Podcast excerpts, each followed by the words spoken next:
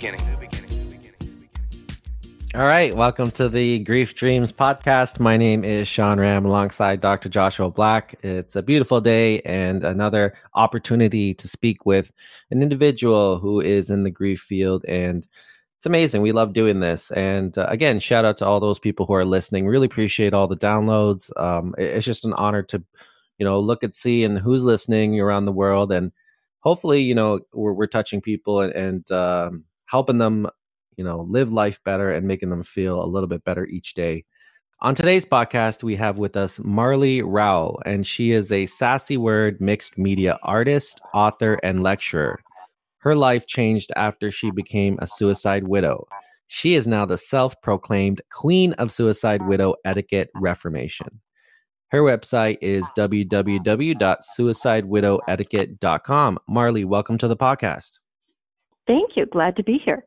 Marley, it's uh, it's amazing that you're in the field and you're trying to help people out with understanding suicide. But before all this happened, uh, when it came to your life, you were a, or I guess maybe still are, a sassy, sassy word, uh, mixed media artist. Could you explain that a little bit for our listeners on maybe how you came to be so sassy, and then also uh, put it towards being an artist? I think uh, it's the same place that dreams come from. I really think that dreams come from deep within, and there's a, a part of us that is really honest. And okay, here, let's put it this way: when you are doing your day-to-day life, and something comes up that's amiss, and you say to yourself, "Oh, I knew I shouldn't do this," and you did know you shouldn't do it, but you did anyhow, and you, you really hit pause and think, wow, I knew not to do that. That little voice, I don't know where that comes from, for everybody, but I believe it's innate in all of us. And that that inner knowing is harder to listen to, but I think after my husband's suicide and the whole process going through the grief journey, I really became in tune with that voice, and the art is that voice coming through. It's like the real honest Marley, and she's a little sassier than I am if you meet me for lunch. Mm. Oh, that's so interesting. So, like you, you're grown into something new after the loss. Yes. Wow. Definitely. That's so. That's interesting. So, I think we is a good time to talk about even your life with your husband prior to his loss. Like, what was that like, and how did you guys meet? We met because of an ice storm in Portland, Oregon, and I blocked his car in. Otherwise, we never would have met. So, you know, life has a way of of giving us surprises and leading us exactly where we need to go. Uh, we had a wonderful marriage, and from the outside, things always looked really good. Uh, we had two children and real organized, a boy and a girl. I mean, how lucky is that? But for the last decade of my husband's life, he really was struggling with a profound depression. It got really uh, uh, intense, probably the last two years, maybe three, if I'm honest. So at that point, we were living a lie and protecting him. He was a pediatric dentist, and it was important that no one know that he was struggling mentally, which uh, is not healthy. Uh, it's harder for a person to heal if you can't even talk about what's ailing you, right? Mm. Uh, during that time, he was getting fabulous professional help and doing everything that a person should do to heal. And honestly, it just wasn't enough. So the day of the suicide, it wasn't um, the way we stereotype suicides incorrectly of of an angry, selfish, giving up on life. He just literally wore out trying to stay alive. And I have great clarity about that. And thankfully, my children had great clarity about that too. So, in some ways, it's like when you're watching someone suffer with a long terminal illness, when they actually pass, you are kind of relieved that they're no longer suffering suicide takes your breath away always, and it did. It was very difficult, but he did everything he could to make it as kind and gentle as a suicide can be, and I appreciate that. But I'm pretty passionate now about people understanding that mental illness is an illness and there is nothing weak about it and there's no choice involved here. He definitely didn't want to suffer in the ways that this illness consumed him. And what was that like watching the illness consume him? Like as a, a wife and seeing the kids, did relationships get like shattered a little bit because of that? It was very hard. Uh, during the, the last two years when things were really, really difficult, both the kids were out of the house, one out of college and one in college out of state. So that helped because as a mom, you try to insulate your children from sorrow. They were aware. Um, when you really love someone and they're slow, you're losing them to a disease that is when the depression gets this profound, it starts to eat away the rational part of the brain and he just couldn't function the way he'd been such a fabulous dad. I mean, really, we had a great life, uh, lots of outdoor activities, and he was just a real hands-on dad. And I'm really thankful they had that all the way through until they couldn't have it anymore. The hard part was living the lie and pretending that he was healthy when he wasn't and I remember going to a gathering at some friend's house, and the couple announced that one of them had cancer and that they wanted um, this circle of friends to keep them in prayer and help them. And as we left that night, we got in the car, and I said, Isn't it ironic that you are so sick and we can't ask for the same help that we should be able to ask for? And he looked at me with terror. He said, You can't say anything. You can't. And I knew that was true, but it shouldn't be. So that's kind of a roundabout answer to your question. But at the time of the death, I we were really honest at the service about depression and how difficult it is, and you know to remember my husband for the life that he lived, not for the death that the, of the suicide, and it felt so freeing. And I it was really cathartic for both kids and for me. And then we found shortly thereafter there was a resistance, a hush. People really didn't want to hear about it because they were too uncomfortable, and I understand that. It suicide's very, very hard. But for those of us that are left in the aftermath of a suicide, uh, we need we need to be nurtured too. And boy, my dreams were so powerful. So I was just so excited when I learned about your research because I had so much reassurance and guidance through dreams at night that I literally started calling going to bed my night school. And trust me, widows never want to go to bed because their husbands aren't there. It's like a really tough part in the beginning of grief when you're a widow. And I just, I had this dramatic, the first grief dream I had that was so profound. And I realized there's something going on here that I need. And I can't ask for it, I can't control it, but it's happening and it's nurturing.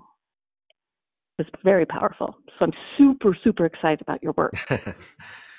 yeah, it's amazing stuff. And, and we're excited to hear about those dreams. Um, first, we wanted to I wanted to actually ask. It was very interesting what you said about having it be very difficult to keep the secret because that's I'm thinking about it and like not only are dealing with your husband's illness and what he's going through and what the family unit is going through, but you have to now you know alter your behaviors and, and keep this secret going which is tough that's an added kind of pressure and burden explain that to me because was it that it's tough because your family had a certain identity, a certain place in society, and then now you have to kind of, you know, share that with your friends and family, but people aren't really receptive to it, right? Because there's the stigma around suicide. Is that, you know, walk me through that? stigma kills more people on planet Earth than anything else. All kinds of stigma. I just heard that quote from someone smarter than me. I thought that's true. Um, it doesn't matter your your station in life, if you are are needing to be something that you aren't because what you are isn't acceptable and will be judged, then you're living this dance that is totally exhausting, but you don't even know it's exhausting because you think your survival depends on it. Mm. And that's where we were. He he would go to work and use all of his energy to get through a day. And and honestly the patients being children were so good for him because kids are so honest unpretentious. Um they they were really probably his best medicine. But by the time he'd get home at night there was nothing left. Yeah. and we we would have some pretty dark nights and people that are as profoundly depressed as my husband which is super rare they really don't sleep it's it we were we were in a nightmare but you whatever you're forced to live, you get kind of used to it. And I didn't realize the drama of what we were living and the impact on me until after his death and after you get through the beginning of grief where you're just in shock, which I, I love shock. It was was numbing and kept the pain just a little bit at bay. And when the shock lifted, I realized, OMG, I am so exhausted. And of course I would be. And then to find out I really couldn't be um, honest about that because it made other people still too uncomfortable, even though they knew it was suicide. That was kind of, I guess, a mixed blessing. They were healing, I get that.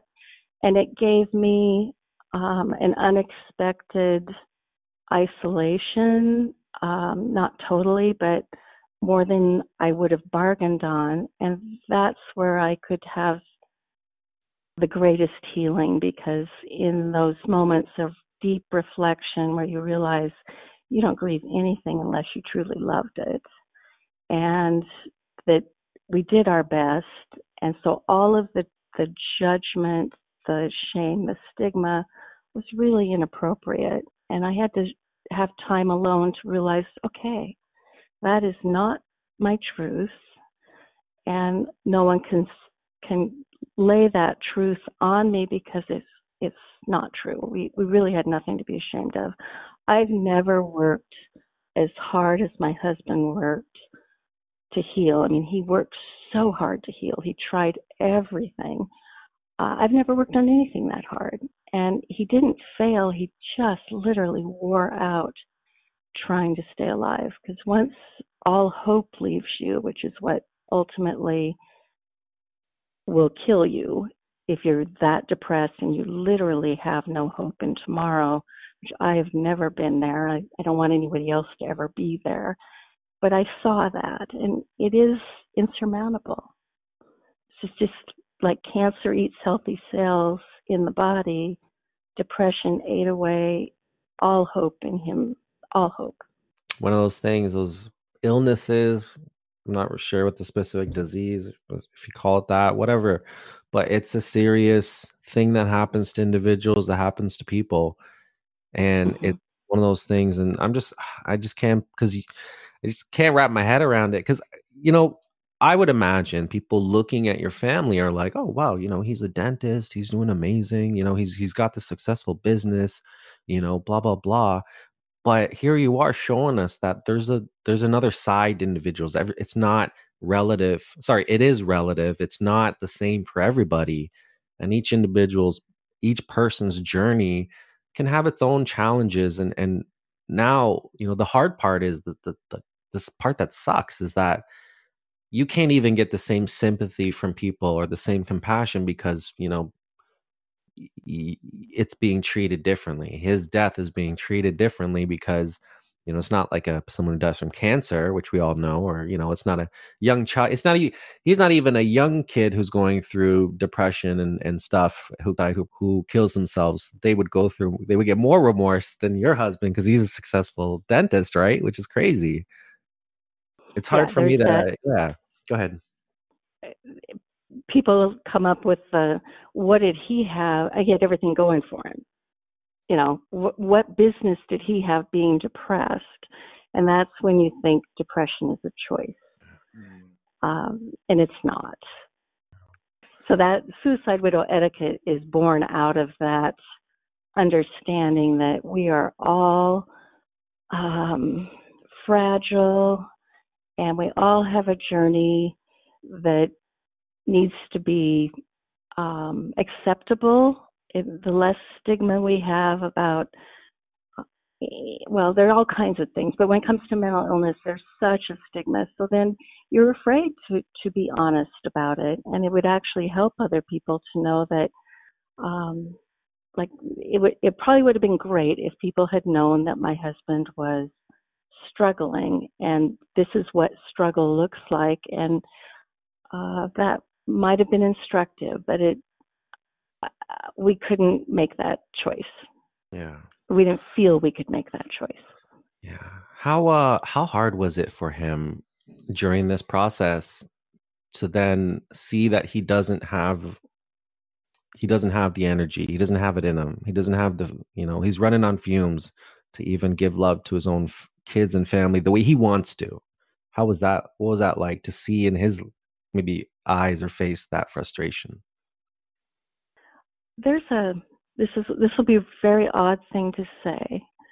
There's a purity that comes in that because he's so heartbroken and so fragile that what he kept saying to me the last couple months was, why won't people do the right thing? Why won't people do the right thing? So you and I, when we see a, a slight done or an injustice or something, we have a reserve that helps us cope. And it, it honestly takes a bit of cynicism to cope in a world that is um, not always kind. And he lost all of that uh, resilience in in the depths of depression, and he just saw the heartbreaks, and his heart was so broken that I mean, and it, to be honest, we should be heartbroken when we see people mistreated or just that someone didn't get the opportunity they were hoping they would. It's not even a mistreatment, it's just a disappointment. His radar was so out of kilter in being able to cope with any kind of sorrow that he he he couldn't sustain life. And that was really hell on earth, absolutely, for both of us, because I could see that, and I tried to be more than I should have Pollyanna, convincing him that, oh no, it'll be okay, it'll be okay, it'll be okay, and it wasn't going to be okay for him. Yeah, and that's the truth, right? And acknowledging was, the the truth, and it's hard because we even when someone's suffering, we have hope that things will be better, but it's like how, like, and you saw that I'm guessing just in the time that the things you tried just couldn't help the way you wanted it to and it's tough. It's but I, tough. I wanted it to. yeah, right. Like we want we want to be able to help people, but there's something else that impedes that. And so when you now go and I'm, I'm guessing you talk to a bunch of widows and people who have died by suicide, what do you find that there's a common theme in the conversations or the questions that they have? There's a, a commonality in that we we feel um, judged and um, it's really it's nice to to share that uh, I don't know the right way to put it the understanding that we the stigma that is placed on us like uh, you could you could look at me and say well was she really hard to live with?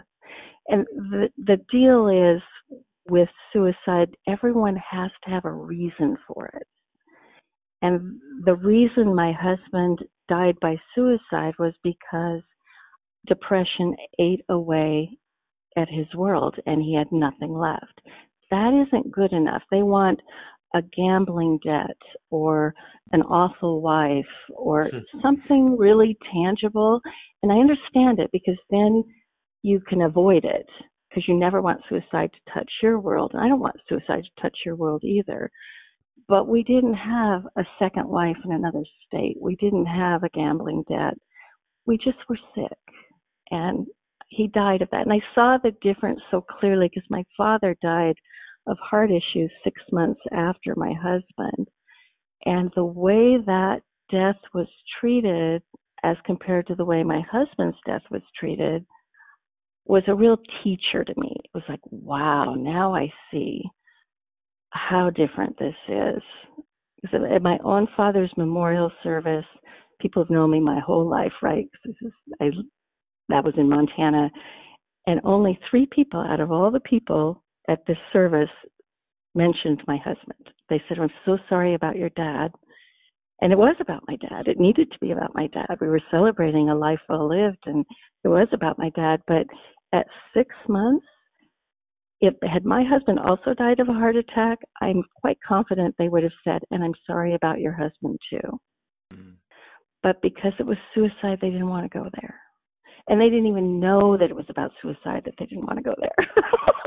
Everyone really is being loving in this, to be honest. They're trying to spare you anguish. Um, but the truth is, anyone who's grieving anyone, not a suicide, you want the person to stay alive. So you want people to bring up the fun times that you had or um, a memory. It, it just, you don't want your loved one forgotten. And so there's this added um, lockbox put on the memory of someone who dies by suicide that doesn't belong there. You know, it just doesn't belong there. Yeah, it's it's um that's that's very sad to hear. It's it's sad to hear because you would hope that people could understand it, wrap their head around it. And I understand it's complex. It's very complex. Like someone has, you know, dies of a heart attack, you know, our science has come a far ways where we can pretty much narrow it down to a, a, few different factors, right? Maybe they ate too much of fatty foods, maybe they didn't exercise enough, maybe they smoked, whatever. Kind of figure it out. But even then, we can't really narrow it down completely, but we kind of know. But with, you know, the issues of the mind, it's like, you know, diseases of the mind, illnesses of the mind. Like, how are we understanding this? And it's tough for us as in society to kind of sit there and wrap our head around it and like in general we see ourselves in other people so it's hard you know if when your father died people can see themselves in you and your father and say okay and then have compassion there and empathy there but almost like people don't want to put themselves in your husband's shoes or your shoes because then that would be too painful for them to wrap their head around and i think there's a lot of ambigu- ambiguity around that and people kind of reach for what's comfortable which is just stay away from it because we don't know, we don't understand yet. You know, depression is a serious ailment. When you talk about it eating away his life, you know, I, I've I've I've had a little bit of depression on not on that level, but that little depression that I've had in my life, it made me understand that. I understand that. I get that. How it could really take away all the good things, you know and you guys are the good things in his life you know and not not obviously i don't know completely what's going on in your life or who you people are but like it's odd that people would generally we, we all naturally maybe think that oh if that maybe the situation was that terrible. Well that's not necessarily the case. You might have been the only thing keeping him alive.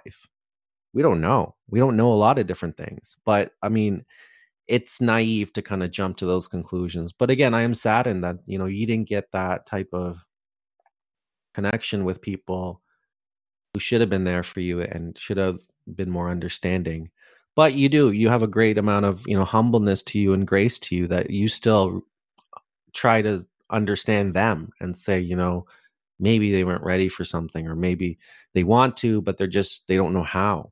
I had a lot of friends that were there for me. Let's just i was not totally isolated. I'm going to give that impression.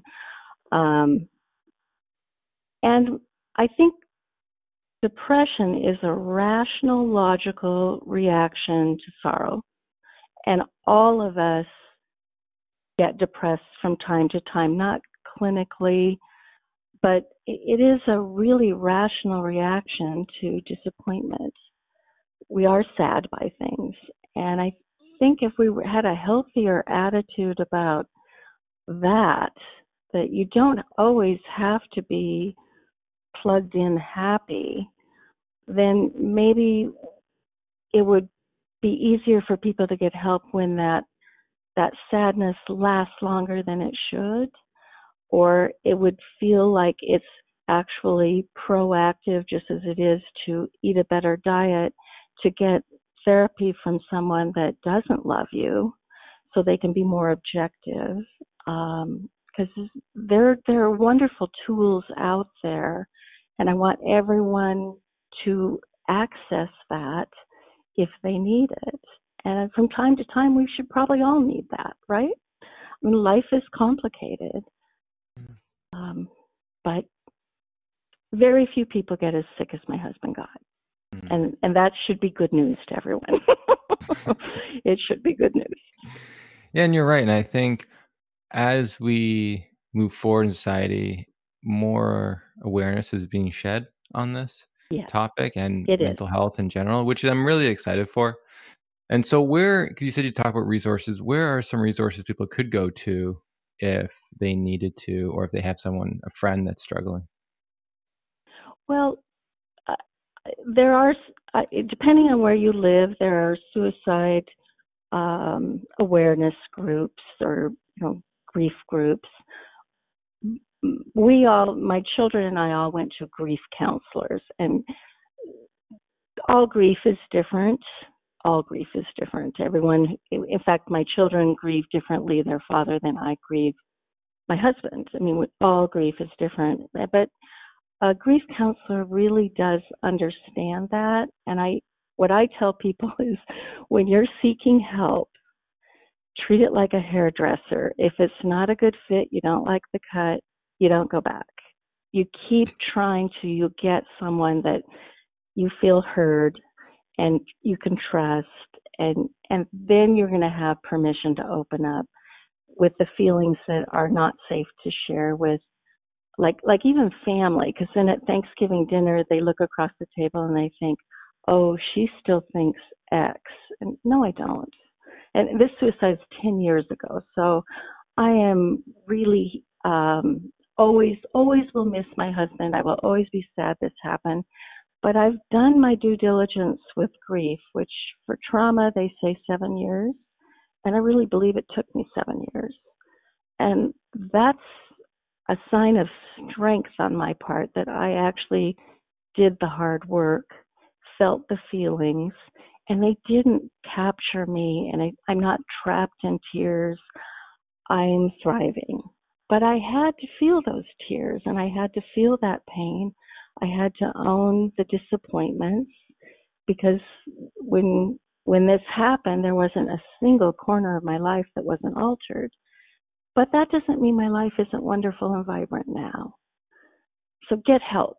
It, it would be my best advice and to be really picky about who that help is and it's so different in depending on where you live what those resources are but um and i had one friend who came over every week and she just sat with me she hardly said a word which is what i needed and i just vented um whatever i was either thankful for or upset about that day and she would just listen not say much she prayed with me and she left. She told me years later, she was okay. I used to go out by car and cry and think, she is never going to get over this. but the truth is, she was safe and I had that ability to let it out. I didn't know I was torturing her, but you know, we're still very good friends and we can laugh about it now. But you can't fix me. And most most people try to do that. It's like, well, let's get busy and do this, get your mind off of it, blah, blah, blah. It's like, please don't try to fix me. I'm, I don't, I would let you if you could. I would love it if you could. but that was really my job. I had to figure that out on my own. And I think that that's so true how the best people, like friends and stuff, they just, they're like almost a loving rock that uh, we had a, a guest on recently who talked about that and it's it's about just providing a space where you can be your most authentic right? For you to find and to be able to say things and to try to figure it all out with someone just there you know supporting you along the way. And you know there is a part of us that wants to help but you know almost the best thing to help is watch you cry and allow you to cry because it's doing something you know? And i'm glad you had those some of those people in your life to be able to do that because you're right you did make it through and that is a celebration that you're able to go through such such a hard time with so many questions um, afterwards that you're able to be here to help others and to move forward and since you were a media artist, did you ever do anything with art or anything like that to try to help you cope or to help you um, get out some of the emotions? That was exactly what it was. I for for the art that the suicide widow etiquette art that's on my website, I didn't intend to do that at all. I went down. We have downstairs area, and I covered up the pool table, made it into this area where I could just be messy with paint. And my intention was to just go down and play, play with the paint, play with the color, just kind of get my emotions out on canvas.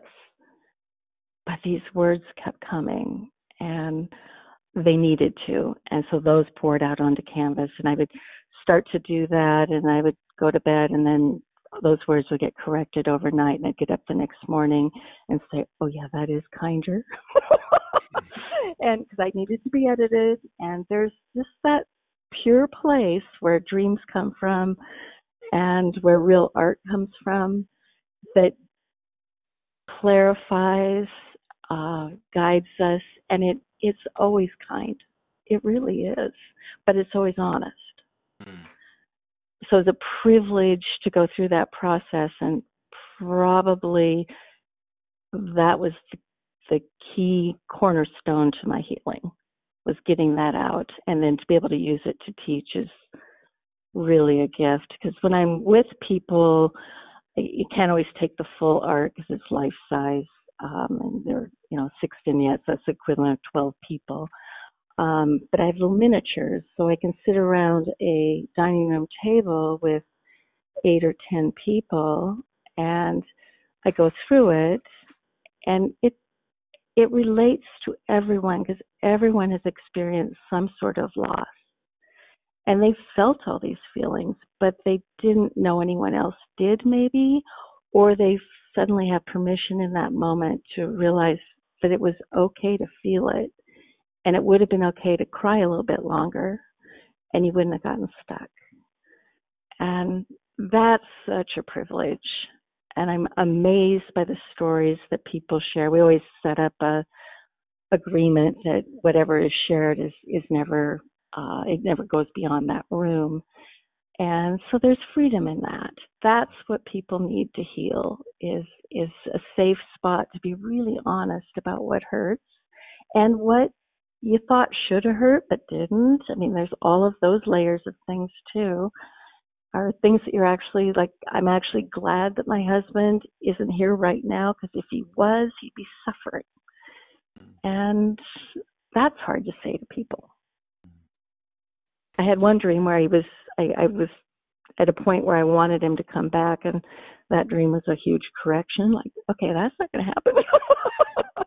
so the dreams were really really instructive and really wise. I think it's a good time. Yeah, it's a good time to talk about night school, and uh, let's hear about your dreams. I, you shared a couple with me. Um, so let's go to yeah. your first one, and then uh, the we can go through. One was so okay. First one was so dramatic. It was eight days after the suicide. Think about that. Eight days. That's no time at all. And we'd had the service my kids were still here and I was going to go into his dental practice, which I'm all arty. There's nothing science about me.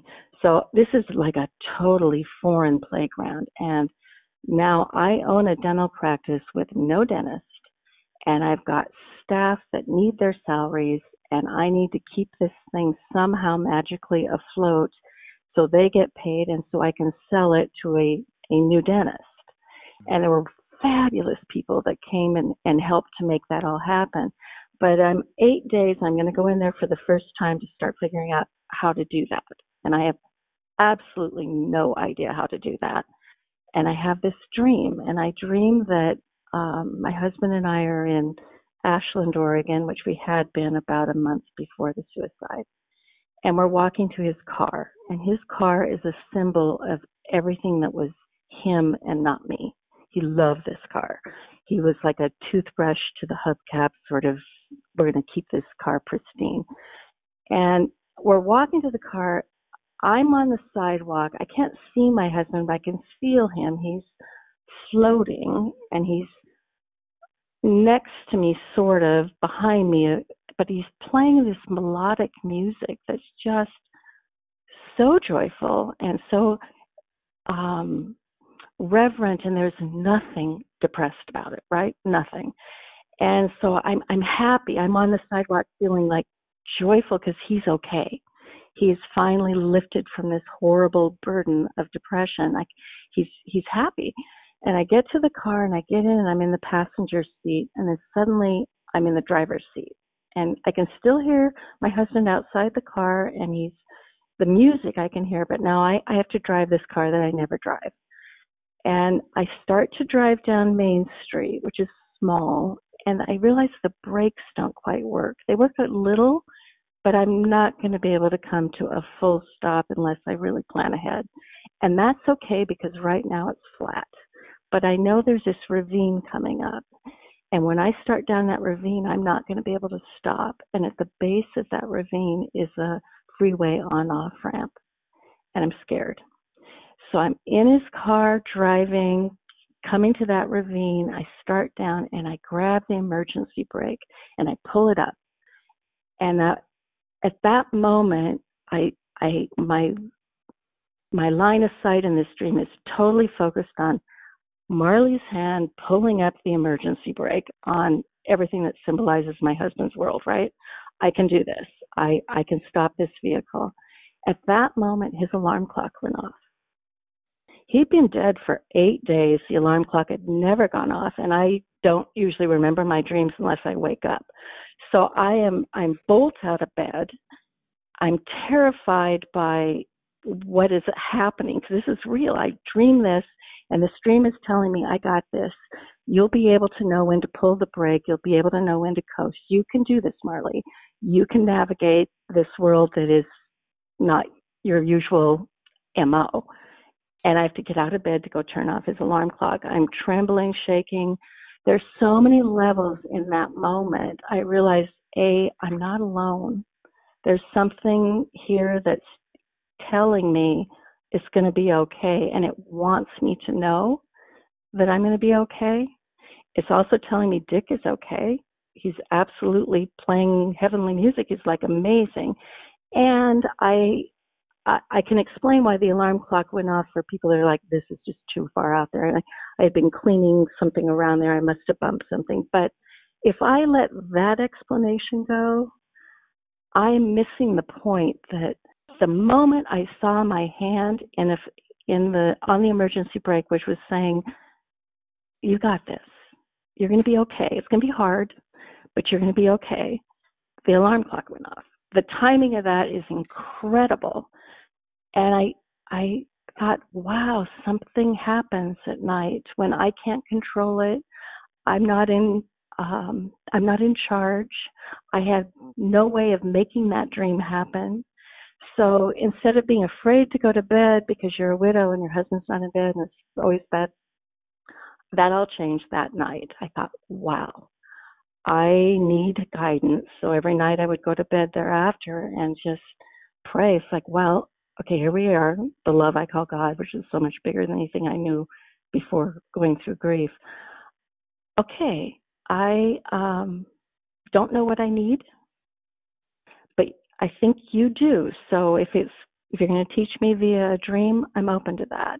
If we're just going to lay awake all night and kind of go through things because they have those fitful nights, okay, I'll do that. If I just need sleep, quiet, peaceful, rejuvenating sleep, grant me that. So I I never took sleeping medication or anything because I just I wanted to have my night class. I still do, and I still love it. And I, I think that what I would most want your listeners to know is it's innate in all of us. There is that voice deep down. I call it soul. You can call it the God in you, the be still and know, your subconscious. You guys are the ones that know. You're doing research on this. That is in you and it's powerful and it only wants to give you good information. And so from that day forward, the first thought I have when I wake up in the morning, I I make a note of whatever that is because it's probably really wiser than I am, and I need to to note it. wow, what a amazing dream to have only eight days after he died. Like some people wait years, you know, oh, to get absolutely. something like that, and for you to have it at such a beautiful time. He said like for it to wake you up at the moment it did because you may have had that dream and then because the alarm clock didn't wake you up you sleep through it you get another dream and that's the dream you remember. And so it's just the timing is very beautiful also as you're sort of reflecting on. And so i'm curious it's did you ever play yeah it's absolutely amazing. Did uh did your husband ever play an instrument? Because i'm curious why he was playing music not while i knew him mm. he he played um clarinet, I think. But I not no. The answer really is no. but it was symbolic of how light he was. Mm. It's, there was nothing light about my husband when he died. He was so heavily laden with sorrow, and he was the opposite of that. Mm. The opposite of that. And then from that point forward, the the dreams were just and I'm glad it was that soon. And I can't explain how perfect that was, but that's there's a magic about it that uh, it's it's it's the reason I know I need people to understand that they really are going to get through things and they really it's not on their shoulders. I mean, I didn't make that dream happen. Yeah. I didn't make the alarm clock go off. I don't know, but I needed it. And because I needed it, I had it. And that was kind of the way the whole grief was. Whatever mm-hmm. I really needed, it appeared, not what I wanted. Trust me.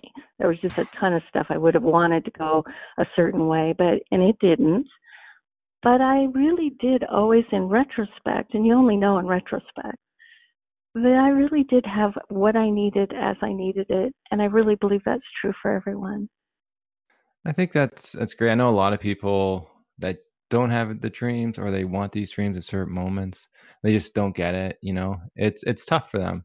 But I'm happy that you had it and I see this a lot how these dreams really do have these almost magical effects in the sense of helping us in our greatest times of sorrow to give us hope as basically as you're saying because you know the depression and, grief can eat at that and to give you sort of some respite in the sense of seeing him again right? Healthy and lively and light must have been so amazing. Because it was what like how long since you've seen him like that? Oh wow. Um I don't think I'm honest about that because it was, you know, depression's gradual at first, mm and then uh, so I don't even know. We we'd had a decade of actively treating his illness. That's a mm-hmm. long time, but in the beginning, it wasn't nearly what it ended up being. Not even close. Right. So it's just hard to, you know, and it maybe like ten years. Wow. Yeah, it, has yeah. been a long time, but um, I also know that we were just meant to share this I don't know why, but I, I was meant to be with. I, we loved each other. It was it was just meant to share this journey, so we did. Yeah, it's great that you can see him again in that way that you've always hoped for. You know, through those ten years to exactly. for him to reach that point. So I think that's amazing to be able to see that in, in the imagery, and also the the brake and everything. I, like to give you that hope to wake up knowing that's what it meant. I think it's a beautiful thing. And so let's talk about did that dream actually happen? Were you able to close the business and transfer it all and know when to stop? Yes, with help. Mm. A suicide widow at eight days after the suicide, uh, not thinking clearly, just not even possible. You think you are, but I had I had really great help, and the people that work for my husband were marvelous, wonderful people, but they were really knee deep in grief too. I mean, they loved him. So we're a, a broken little group of people earnestly trying. And like I said, we kind of had what we needed as we needed it. And what ended up happening was a woman in, she was uh, working at a practice in Portland, and I'd sent out mass emails, you know, saying the practice was for sale. And the person that she was working for said, Well, you might want to check on this. So she came and uh, said she would help as long as it took to get someone to buy the practice, and then she ended up buying it. So it couldn't have been more perfect, but it didn't feel perfect at the time. All of that took four months, which is like hugely fast and fabulous and wonderful, but it felt like an eternity. It felt like 40 years to me. Because you're just, you're not well. and that's okay. You shouldn't be. No one's okay after a suicide. You just aren't. But good things, you know, she's, she's, and the practice is thriving. I was thrilled it was a female. We didn't have a female pediatric dentist in our town yet. And um, I'm just very grateful for all of that. But I didn't do it. It was, but I did, I did have the confidence to try because of the emergency brake. I, and, mm-hmm you know, decision making needed to happen, and yeah, I did it. And I think that's great how you had the help. You didn't need to do it alone. And you're right, almost like it's a metaphor of knowing you can have the emergency brake is enough to have the confidence to be able to go through with it all.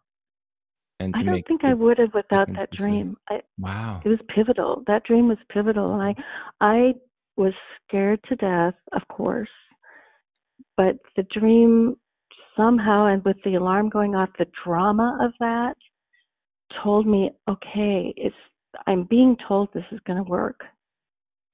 So trust that, and and that really helped me. I needed that. I love it. I love hearing that. It's that's basically why we have this podcast to hear some of these stories that really have huge change. That these dreams have huge change in people's lives and not just yeah. sort of the emotional but like it changed how you're able to even pass on the business and the hope moving forward i love it i love it all so thank you for sharing that did you have any more uh, dreams after that or was that the only one oh i had tons um, you're one of those people eh? every one week of those here's what i want to ask you i want to ask if you guys see this dream all the time because this seems like what i would call this must be what everybody dreams I'm going upstairs, up, up, up, up, up, up, up, and I get to a landing. I'm really tired. I have a whole bunch further to go. So symbolic of the grief journey, right? And I get on this landing, and there's some doors there, and this person comes out who, in the dream, I know the person, but in real life, I have no idea who this was. This person was all things negative, down, um, hopeless, you know, that depression thing and um, my children are coming up the stairs behind me. I can hear them coming, and I don't want this horrible energy to hit them when they get to the landing. And then, so I'm wanting this person to go back behind the door, but I know this person. I like this person. I, I don't know him real well. It's not my husband, and I my kids get there and and I'm like, okay. So I put my hands on this guy's face and I say, it's really weird that I remember this so clearly. I said, listen, you've got to hang on to hope. You just have to. I promise you, joy will return. You will feel joy again. And he shakes his head like, I don't think so. He doesn't say a word, never did say a word. Just, I don't think so. And he, he goes back and goes behind the door. And I woke up then, and I think it was that part of grief where you can, you, you can wallow for a while and, in hopelessness if you're not careful, but you kind of deserve to for a while. It's okay to stop on the landing and and feel it for a while, but then you keep ascending. and I figure that's a pretty standard. Maybe I'm just fantasizing, but I just think that would probably be a dream. A lot of people would dream that you, you, you you're climbing. It's an uphill battle. Yeah, it's uh, it's interesting. I haven't seen a lot of those types of dreams. Um, most of the dreams I have looked at, though, have the deceased present in them. So, um, but yeah, like stairways, that is an interesting way of you looking at the dream, and it makes sense. It totally makes sense. It reflects your waking life, and also reflects you being a mother and protecting your kids, right, moving forward. Um, so like doing it for them in a way, right? You're progressing for them in in like a subtle way too. But yeah, it's uh it's amazing. So yeah, I don't know. Like if I collected more dreams without the deceased during grief, I think maybe those themes may pop up a little bit more. Um Okay. but yeah, so yeah, you're you're one of the first to share it on here anyways. Well, I can. I'll give you another one. I, the this one was probably two years after my husband died, and I already had been reassured many in many ways that he was totally free of all depression. He was happy, healthy, free. I knew that. I knew that in my bones that he was okay now. But in this dream, I'm um, in Frontier Town. I, I grew up in Montana, and I assume that's where this was. And you walk on these uh, boardwalks, and they had little vignettes it, that were back in a frontier town sort of setting. And I'm with another couple, and I'm taking them through, showing them this. So you you see the barber shop, you see the general store, you see the um, oh I don't know where you you get the shoes on the horses, the horseshoe, the I can't whatever that's called, blacksmith. And we go through all of that, and it's a U shape, this sidewalk thing with all these vignettes. We get to the end of the U, and there's a park in in the middle of the U, and we're going to go back across to the beginning where probably the parking lot is, but I don't see any of that. So I step one foot off of the the wooden boardwalk onto the grass, and immediately all these white blooms start to come up, and they're they're gorgeous, very heavenly, right?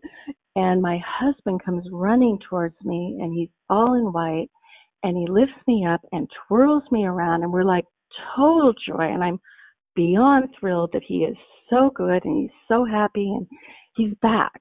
That's the feeling I have. And he's back and he's great. This is awesome. And the minute I put a foot back on the boardwalk on the other side of the U, he morphs into this awful, like three foot high being that is tortured again. And he, he can't be seen. It's so unsightly. And he runs and he hides in the very first vignette. And I am panicked because I don't want this couple to see him. And I woke up realizing, okay, wow, I, I'm free of that now. I don't have to hide it anymore, but I do have to just really understand that he is totally fine now, and you would never want to wish him back to where he was. The loving thing to do is to truly let go of all that. And that's hard. But it was a great dream. the the the moment of exuberation when we were together and he's just totally himself again was really really wonderful. Wow, that's uh, I think it's another great way to to look at that dream, uh, and it also reflects too of our conversations here on when he was here, how you had to protect him in different ways, you know, like hide him away, like while he was here, and so yeah, it's very interesting how it you know you can reflect on that and which you're doing on the podcast which is great about just like seeing that and realizing how that dimmed your spirit living a lie um, and to be the most beautiful. You have to be honest you know as much as it hurts um, honesty is a great way of finding who, what you love and who you love and to balance out your own emotions to be able to have that you just need the friends to be able to be honest with because not everyone will uh, accept you and that's just life right but that's okay right Always. Always. yeah Yeah. that's okay um so i'm curious suicide. We don't know that. uh, I, I don't know if you need that to be i know You that and no one no one's died by suicide yet and i am male so Exactly. so, uh, so moving forward uh, our last question is uh, that we always like to ask our guests is if you could have a dream tonight of someone who's died so uh, it could be your husband could be even your father who would that be and what would that look like I've thought about this because I'm, you know, I listen to your podcast. This is odd, but I would want. I had a very cranky grandmother, very negative, and her husband died when I was pretty little. I have really fond memories of my grandpa being really warm and um, loving. And I would like the two of them to come and kind of explain to me their dynamic and what lessons they would want me to take from their dynamic. It would be very interesting. I like that. I like that a lot. Just to finish up here, I know I know we built that dream with your grandmother and grandfather. Where would you want that to take place? Wherever they want it to take place. I don't I know so little about especially my grandfather because I was so little when he died and my grandmother honest to God, I hate saying this, she was always dying, always dying, lived to be 96. You can imagine if you're dying every day, clear up to 96. This is, this is, a, this is a hard road to hoe, right? So I don't know. I, I would just be so open to whatever. There's got to be some major lesson there. I, I, I, she's one of my best teachers, not in a positive way, but I, I certainly learned a lot from her uh, how not to live and Well, what not living looks like. So That's big of you. I think like if I had to craft a dream, I probably wouldn't put someone that I thought about in a negative light in there. But But here's that's the very deal. I, yeah. Sorry, go ahead. I I know that she's not that anymore. I really believe that after we leave, I don't know what eternity means or any of that. No one can know that. But I think the spirit that lives on, that isn't burdened by the body and the the persona that we have right now, is free from all of that. Just as my husband is free of depression. Um, so she's in that to pull the biblical, the peace that passes all understanding. So she's super wise because of how she kind of didn't live her life the way that she should have. So she would be like really awesome to tell me Yeah. what not to do because she knows now. Well, I like free of all that. I like that, and I, it seems like you're open to change. You know, those rules have changed. You know, the earthly rules have changed, right? Like gravity doesn't apply Right. anymore. You know, physics doesn't Right. matter because like it's changed. So those and the statements, the narrative around your grandmother, in your eyes, has changed. So I think that's amazing because you're opening yourself up to a new possibility, which you've allowed in the dream world, which is fantastic. That's exactly what we try to promote and, and say is that hey, there's there's a there's a window here there's a possibility here for for things to obviously change in your life and and it can happen through grief dreams so uh beautiful Yeah. beautiful Mar- marley to hear that Well, it's a pleasure to be here, and I really hope people will attend night school tonight. I don't think they have a choice. it's a Well, there you mandatory go. class that's the word It's just pass fail. There's no problem. you can't be Prerequisite. graded. it's a prerequisite for life you gotta take that That's funny. All right, yeah, it was a pleasure to talk to you, Marley. And I'm. Uh, you have to let us know if you get that dream. Have you ever had a dream of either of your grandparents before? No, not those. Oh, the other okay. grandma. I Oh. was very close to my other grandma, and she's. I've had lots of dreams with her in them, but not these Not this side of the family. It'd be very interesting. Oh, interesting. Yeah. Hopefully, uh, one day you can. Maybe if you draw out your dream that you want, maybe that will trigger something. Just saying. if only we had control. If only we had control. well, first try it before you knock it. okay. All right.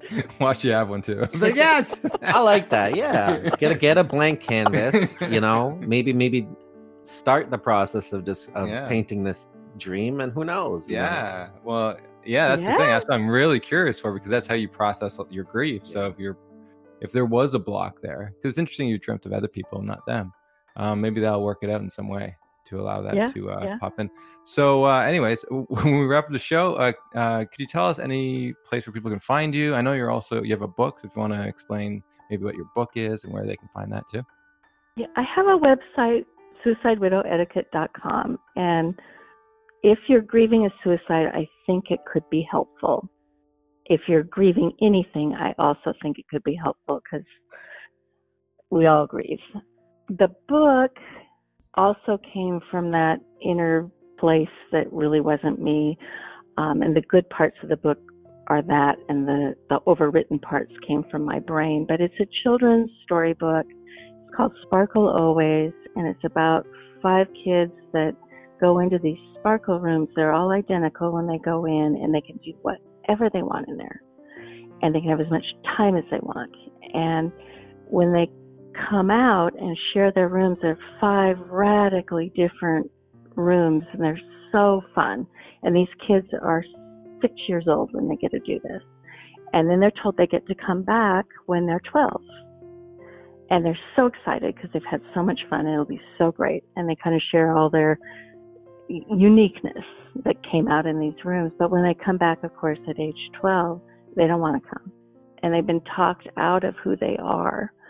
And this is so important to me because this is how depression gets its seeds when we start giving up who we really are to accommodate parents and teachers and peer pressure and all those things. And it deals with that in a really interesting, truthful way. And had my husband had this book as a child, maybe he would have learned. And I'm hoping I'm better at listening to the difference between my ego, which is always just trying to protect me, but it's really appearance driven, versus my soul, or I call it my God glow, in the, which is where the dreams come from, which can only speak love and truth, but it's really quiet and the ego is really loud. And then the most dangerous of all is the voice of doubt, which is outside of us, all those pressures.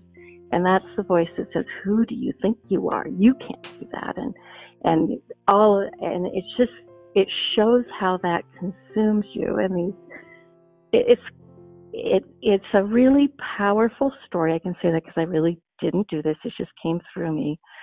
And i think it could help kids navigate the world a bit better and hang on longer and proudly to who they're meant to be because we're all wired for something uniquely special and we're not all the same.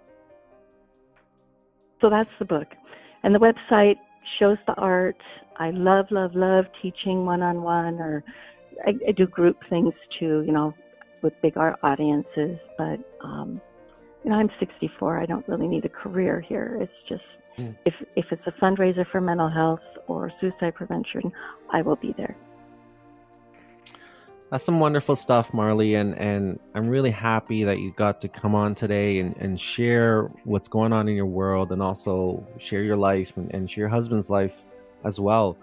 Um, you know, I think you know it's difficult, but you did a great job of describing what you went through and, and the challenges and, and and the frustrations and all that, and and you know, showing that you know your husband's light throughout his life and also even in, in the dream it's a joyous one and you're able to still see that and i think that's important and you know society for whatever reason uh, we're still figuring that out is how to be best supportive for our loved ones and family and people around us who who've you know killed themselves and, the, and their families around them. And i think um, I'm, it was sad to kind of hear that you didn't get the complete support that you needed but you know i think we've all agreed that as time goes on i think that stigma will will hopefully vanish and we can help support those yeah. through um, suicide. And, and it's really beautiful that you got to share those grief dreams because that's another outlet that we can show people that hey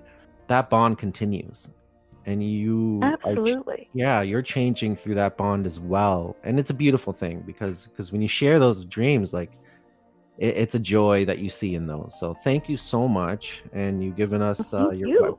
Yeah, you're welcome you've given us your website which is oh you already done that perfect perfect and uh, again um again thank you so much i'm gonna give out our website at griefdreams.ca for more information on the topic Um, if you have Facebook, you can join the Grief Dreams group and you can share your dreams or hear more or hear more dreams of others. We are on Twitter and Instagram at Grief Dreams and at the Grief Dreams podcast. And as always, we like to end the show with love and gratitude from us to you.